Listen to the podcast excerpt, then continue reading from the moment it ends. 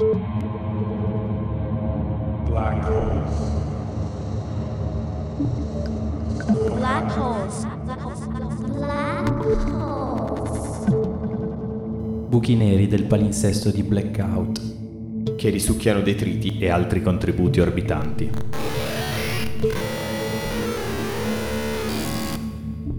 Tratto da uno speciale di radiocane.info del 28 marzo 2022.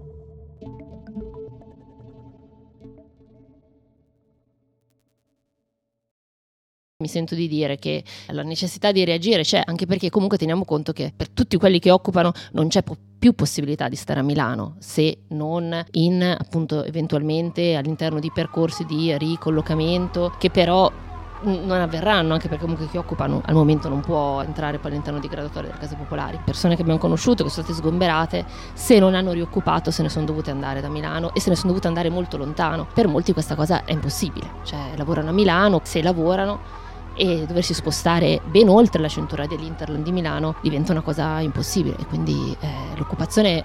sembra una banalità però è proprio una necessità materiale e davanti a questo sì è vero che c'è la repressione ma dall'altra parte c'è anche il bisogno di vivere.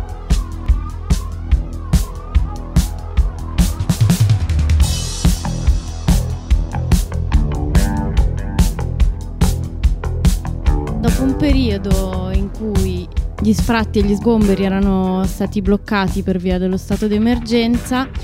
da più o meno febbraio è ripreso un ritmo di sgombero più o meno settimanale, almeno per quello che noi possiamo osservare nel quartiere di Corvetto. Durante la pandemia molte persone avevano occupato e eh, per quanto riguarda l'intervento di recupero delle case occupate, gli interventi che si vedevano erano più che altro quelli di recupero delle occupazioni in flagranza. Invece da quest'anno sono ripresi gli sgomberi anche di case che sono occupate già da più anni, per esempio nell'ultima settimana è stata fatta uno sgombero di una famiglia con bambini che occupava più o meno da sette anni. Questo ha destato molto scalpore in quartiere, molte persone si sono sentite non più sicure, molti occupanti. Se inizialmente si pensava a, so, hanno sgomberato i rom, hanno sgomberato quello che era i domiciliari, hanno sgomberato quello che spaccia. Invece questo sgombero sembrerebbe poter toccare gli interessi di più persone. Un po' di persone, diciamo, si sono risvegliate e hanno detto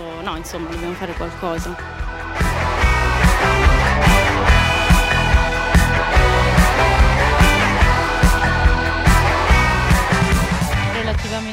Al quartiere di Ticinese, o meglio delle vie Gola Picchi Borsi dove ci sono le case Aler. Quello che abbiamo visto durante il cosiddetto blocco degli sfratti e degli sgomberi è stata una modalità un po' differente, quindi a parte la flagranza quindi magari arrivavano le volanti subito nel momento in cui qualcuno aveva provato a prendersi la casa. Abbiamo visto che hanno provato a sgomberare in una maniera più silenziosa. Per esempio ci sono stati degli sgomberi che sono stati allertati diciamo da una reti che insieme ad Aller girando nelle scale delle case Aller vedeva gli allacci abusivi chiamava le volanti e quindi ci sono stati diversi sgomberi fatti in questo modo per cui c'era stata un po' di discussione sia su tutte le differenze che con i vari cambi di normativa ci sono state sulle occupazioni sia su questa nuova modalità anche in Ticinese non, non, c'erano stati più sgomberi con le camionette, diciamo, comunque con la presenza della celere che si mette anche davanti ai portoni e così via, mentre ora sono riniziati e sono abbastanza numerosi, non necessariamente a cadenza regolarissima, però facendo una media comunque si potrebbe parlare di, di una settimana e qualche volta viene chiusa anche più di una casa nello stesso, nello stesso momento. Queste modalità differenti, quindi più in sordina, diciamo, sono state probabilmente legate al fatto che ufficialmente gli sfratti e anche gli sgomberi dovevano essere bloccati, però mh, possono essere ricollegate anche ad altro, nel senso che ultimamente è stata molto più di frequente contestata insieme al reato di occupazione, anche per esempio il furto di luce. Comunque in generale credo si possa dire che può denotare un'attenzione maggiore proprio agli stabili, per cui anche solo ehm, vedere fuori magari l'allaccio abusivo, mentre magari in anni passati non destava particolare allarme, adesso viene guardato con più attenzione. Ticinese ha una storia molto lunga di occupazione, di, di, lotta e poi appunto anche molto piccolo rispetto ad altri quartieri di Milano dove ci sono le case popolari che sono molto vasti. C'era negli anni passati, soprattutto prima della pandemia, forse una sensazione più di sicurezza rispetto alle occupazioni, sebbene degli sgombri ci siano sempre stati. Adesso la percezione è un po' cambiata, si sta cominciando invece a sentire di più la pressione, sia perché gli sgombri sono molto visibili con le camionette molto eclatanti anche perché di fatto poi vengono sgomberate anche persone che vivevano lì da molto tempo. I don't really, I don't really fuck with the trust fund dude. I don't really fuck until I get some news. I don't really fuck with the fucking nerd. I don't really fuck with your bullshit art. I don't really fuck with your proud boy shit. I don't really fuck with the goddamn snitch. I don't really fuck with the trust fund dude. I don't really fuck till I get some news. Nonostante negli ultimi anni, soprattutto prima della pandemia, Aler e MM siano riusciti a recuperare parecchi appartamenti, per quanto riguarda Corvetto, Corvetto rimane un quartiere dove ci sono parecchie occupazioni, dove è evidente che è stato incrementato il servizio di vigilanza, vigilanza privata e vigilanza eh, con telecamere proprio nei cortili e questo proprio per eh, prevenire le nuove occupazioni, quindi mantenere più o meno il numero di occupazioni stabile, diciamo. Questo fa sì che appunto gli occupanti sono sempre molti. Comunque, guardandosi intorno ci si accorge che più o meno a macchia di leopardo ci sono dei, degli interventi, quindi cominciano ad esserci rispetto ad anni fa, per esempio dei civici che sono tutti ristrutturati, dove effettivamente diventa molto più difficile occupare perché anche le persone che ci abitano tendono a ostacolare proprio anche in prima persona le nuove occupazioni perché ci tengono al decoro del proprio palazzo. Si sente molto forte questa rivalità, per esempio, tra chi è occupante e chi non è occupante. Questa rivalità che viene anche molto spinta sia dalla narrazione dei giornali sia anche dagli interventi di funzionari dell'Alero o di MM in base al palazzo, a chi è in gestione.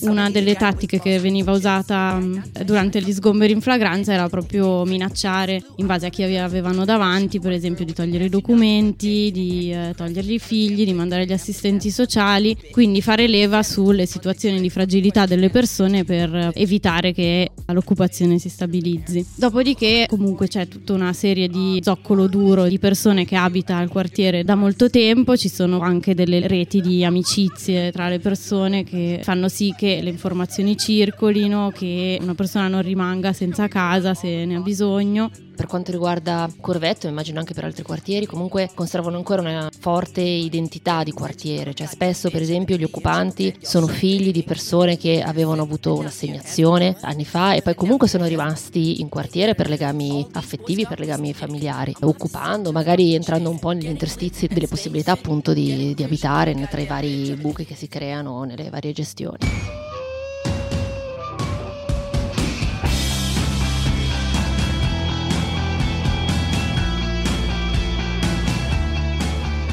Sul ticinese sicuramente rimane fermo un dato storico che le case occupate sono più di quelle vuote e anche più di quelle assegnate. Comunque Aler sostiene che le case occupate siano il 60% dell'abitativo, presumibilmente sono un po' di più anche perché vanno considerati anche gli assegnatari morosi che sono parecchi che hanno smesso di pagare alcuni recentemente, alcuni da tanto tempo e comunque di occupazioni ne vengono fatte. Le case vuote sono concentrate in alcuni civici più che in altri, in altri ci sono scale interamente occupate. Si riscontra sicuramente un maggior um, intervento rapido di Aler teso a tutelare il patrimonio di cui prima non si occupava perché le case in alcuni civici non vengono più chiuse con le lamiere ma con delle blindate precise che quindi disincentivano, rendono più difficile anche la rioccupazione a differenza delle lamiere. E il pronto intervento è veramente rapido, faccio un esempio per chiarirci, a Capodanno è stata occupata una casa e sono arrivati in mezz'ora alle tre di notte, quindi sicuramente con l'aumento dell'interesse sugli immobili è aumentato anche il grado di prevenzione che Aler cerca di mettere in campo anche a prescindere dall'intervento della polizia che poi comunque viene chiamata. E comunque le case vengono immediatamente ristrutturate. Poi in Ticinese, cioè in via Gola Picchi Borsi, quelle ristrutturate vengono assegnate temporaneamente, quindi con dei bandi che non sono più quelli da assegnazione normale a vita, ma sono bandi temporanei, non si capisce bene con che criterio o per quanto, però comunque alcune case in alcuni civici o scale significative vengono assegnate temporaneamente a gente sempre diversa, ma comunque quindi vengono tenute occupate. Comunque si parla di mesi e non neanche di anni e possono essere case appoggio, questo non lo sappiamo perché è più difficile anche parlare con gli assegnatari, oppure ci sono anche delle associazioni che assegnano sempre con bandi però brevi, quelli forse annuali. Parte del patrimonio viene dato già in gestione a enti terzi che si occupano dell'assegnazione anziché passare per le graduatorie. Questa Milano da vivere, da sognare, da godere. Questa Milano da bere.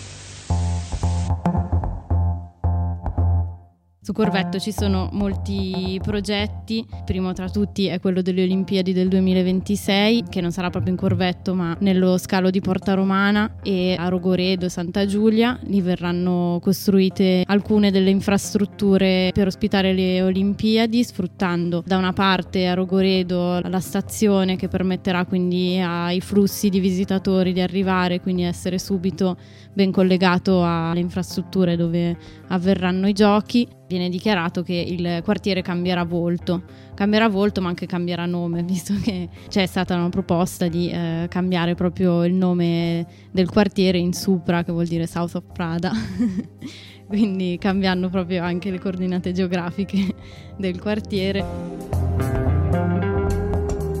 tra i palazzetti dello sport che verranno costruiti a Rogoredo e lo scalo di Porta Romana. Nello scalo di Porta Romana verrà costruito il palazzetto che ospiterà gli atleti, che poi verrà riconvertito in un studentato. Questo studentato non è l'unico, ci sono diversi studentati che verranno costruiti dal 2022, ci sarà quello di Heinz che ospiterà gli studenti della Bocconi Ce ne sarà un altro dove adesso c'è l'ex macello, dove c'era prima Macao che adesso si è autosgomberato. Ci sarà uno studentato del conservatorio e uno proprio nella piazza Ferrara, che è al centro anche di tanti progetti di rigenerazione urbana. Oltre a questi progetti c'è appunto Fondazione Prada, che ha attirato a sé moltissimi visitatori estranei al quartiere e atterrerà anche delle grandi marche di lusso tipo Moncler, che appunto andranno a posizionare lì la loro sede. Il quartiere Mazzini è stato costruito tra le due guerre ed era stato proprio destinato a poveri poverissimi, no?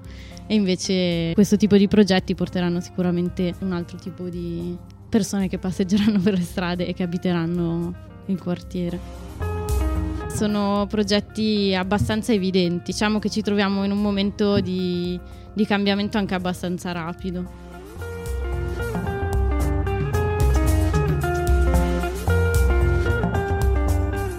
Quartiere, cioè come tutti i quartieri, è un quartiere variegato. Ci sono i gruppi che si autoriconoscono, ci sono appunto i nordafricani che fanno gruppo a sé, gli egiziani eh, rispetto ai marocchini, poi ci sono anche i non occupanti che comunque sono una gran parte della gente che abita in Corvetto, ci sono i nuovi abitanti di Corvetto, giovani o meno giovani, che benché possano essere un po' in odore di gentrificazione, però non è detto che magari poi in certe determinate circostanze non possano anche diventare degli, degli amici o degli alleati se succede qualcosa. E ci sono anche i compagni che comunque hanno una loro storia, non per forza strettamente militante, ma anche solo come abitanti, come un giro allargato di persone che negli anni si è speso più o meno nelle, nelle lotte, ma comunque ha creato legame, ha creato amicizia, ha creato una vita reale, cioè negli ultimi 15 anni quindi ci si scambia informazioni, ci si scambia competenze, ci si, ci si aiuta. Ed è un, una cosa importante, cioè comunque la presenza dei compagni è sui muri, nei cortei che vengono fatti o nelle iniziative, non è tanto l'importanza di quante cose vengono fatte in un quartiere, quanto il fatto che effettivamente il quartiere venga vissuto realmente dalle persone, che si creino dei legami, degli,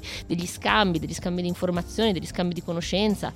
ci si guarda a vicenda, come uno riconosce eh, chi abita in una piazza, chi gira in un modo, chi fa le cose, chi, chi abita in quel quartiere, chi abita in quel palazzo, chi abita in quella strada. Anche i compagni sono riconosciuti, sono riconosciuti bene o male come un'opportunità, a volte sono riconosciuti come un ostacolo perché non è che i rapporti siano sempre rose e fiori, però sono rapporti umani tra persone. All'interno in realtà di tutto il bouquet di realtà che ci sono all'interno di un, di un quartiere, che si incontrano, si, si scontrano, si rincontrano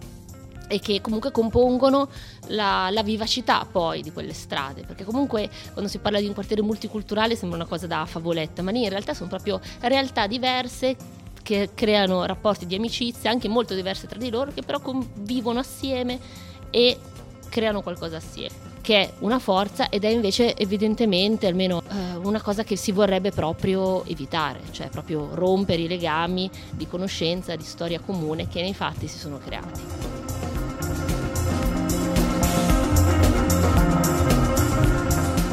Per quanto riguarda le vie Gola, Pichi, Borsi, va premesso che sono all'interno di un tessuto urbano già gentrificato. La zona ha smesso di essere popolare per intero da molto prima dei piani che sono stati firmati recentemente per le tre vie nello specifico. Il piano a cui faccio riferimento è, è firmato in regione nel 2019 da vabbè, Aler, Cassa Depositi e Prestiti e il Ministero delle Infrastrutture e Trasporti che è succedaria all'Istituto Autonomo Case Popolari nella gestione de, del patrimonio di edilizia pubblica. L'obiettivo in senso lato è far passare una formula di partnership tra pubblico e privato per eh, spostarsi a un welfare privato sostanzialmente, quindi l'housing sociale, ecco se lo vogliamo incasellare. Il piano prevede che le case vengano svuotate anche degli assegnatari che verranno trasferiti, non è specificato dove, e Cassa Depositi e Prestiti dà il suo contributo a parte in termini economici anche nella gestione del post ristrutturazione degli immobili, quindi come lo dicono loro è gestione della community. In riferimento al mix sociale strategico relativo al contesto abitativo circostante, quindi di adeguare sostanzialmente la popolazione delle tre vie al mercato immobiliare che circonda le case, appunto perché sono già state gentrificate e gli affitti fanno paura all'intorno, cioè si può andare boh, anche a 1100 per una singola, quindi sì certo non saranno privatizzate in quei termini lì, però l'obiettivo di Cassa Depositi e Prestiti è insediare tramite bandi poi specifici una popolazione più adeguata al contesto della zona Navigli sostanzialmente. Il piano non è vincolato alla, alla, pubblicazione, quindi c'è un cronoprogramma segreto che quindi ha tutti questi step, gli unici percepiti attualmente sono gli sgomberi e la ristrutturazione degli immobili sgomberati. Altro non si sa perché non è pubblico e anche è difficile reperire informazioni in tal senso. Questo piano coinvolge, oltre che via Gola Picchi Borsi, anche via Bolla, che invece è più avanzato, sono i due casi pilota per poi attivare il piano anche in altri quartieri, tra cui Corvetto. In via Bolla stanno procedendo a spostare gli assegnatari, principalmente in via Certosa, perché è vicino. Le case, molte erano occupate, le stanno sgomberando e poi abbatteranno i palazzi, perché in quel caso lì prevedono non la ristrutturazione ma l'abbattimento. Se prima veniva ventilata la vendita in blocco dei palazzi di Gola Borsi, non è più stata citata un po' per una diatriba tra Alere e MM, che sono le case popolari del comune, che comunque cercano di subentrare alla gestione anche di Aler e hanno uno stile diverso, un po' per dei problemi tecnici di vendita perché essendo comunque ancora case statali i passaggi sono più lenti e macchinosi comunque sono tanti appartamenti che vendere in blocco comunque è un'operazione finanziaria considerevole. Sicuramente eh, nei due civici che seguono le ultime case popolari delle tre vie che prima erano anche Aler stanno vendendo all'asta delle case un bilocale di 45 metri quadri è stato venduto all'asta 356 mila euro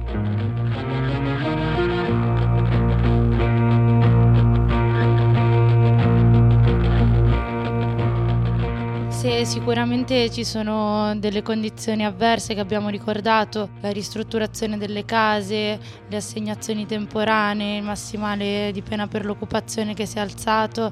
anche le strategie di minaccia, di divisione all'interno delle persone che abitano il quadrilatero di Gola Picchi Borsi, ci sono però anche degli aspetti invece di forza che tengono uniti, c'è una memoria storica risalente nel tempo ma anche semplicemente degli ultimi vent'anni molto forte. Tutti, tutte hanno molto chiaro che chi vive in quelle case deve rimanere a viverci, le persone che vivono lì non vogliono essere spostate, non vogliono vedere le case vuote. Ci sono sicuramente dei tentativi di mettere in opposizione assegnatari occupanti o anche gli occupanti stessi per eh, una serie di speculazioni sulle case che non riguardano solo la gestione di Aler ma anche il racket delle case nonostante questi problemi e quindi delle fratture, delle difficoltà che si creano, c'è anche molta forza. Sempre quando qualcuno viene sgomberato, come minimo ci si parla, si cerca di organizzare una reazione insieme. Ci sono stati negli ultimi mesi due cortei dopo lo sgombero di alcune case. Uno è anche uscito dalle vie andando in circonvallazione, insomma, cercando anche di portare la questione degli sgomberi delle case popolari in città e ci sono svariate forme e modi di organizzarsi nel, nel, quartiere, sia da parte di compagni e compagni che sono lì da più o meno tempo, ma anche da parte delle persone che, che ci vivono da molto, che si conoscono e quindi che cercano in varie forme di, di darsi una mano. E sicuramente è molto intensa uh, la voglia di continuare a vivere lì, forse nonostante sia così cambiato il paesaggio attorno nel corso degli anni, spesso in occasione occasione di uno sgombero quando ci si ritrova per strada si sentono storie che raccontano anche soltanto come le case che sono di rimpetto prima fossero popolari e le occupazioni che c'erano e quindi c'è una memoria e anche un'attualità molto, molto forte della pratica dell'occupazione e anche dei legami che si creano al di là delle quattro mura.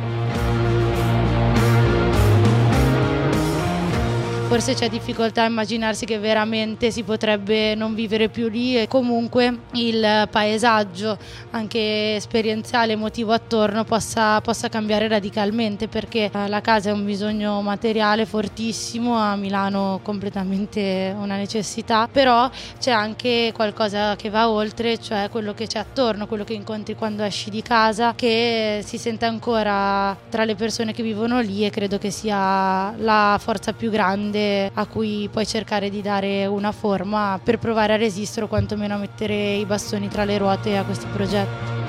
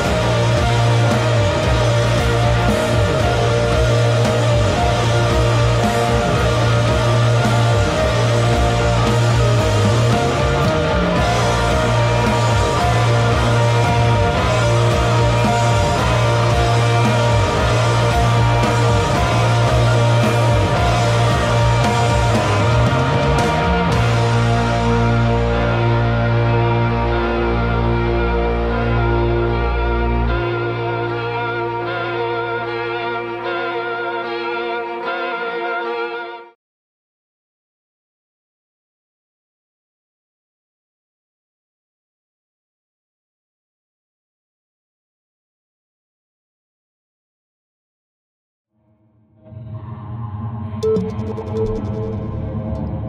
holes. Black holes. Black holes. Bukan yang paling sesat mereka.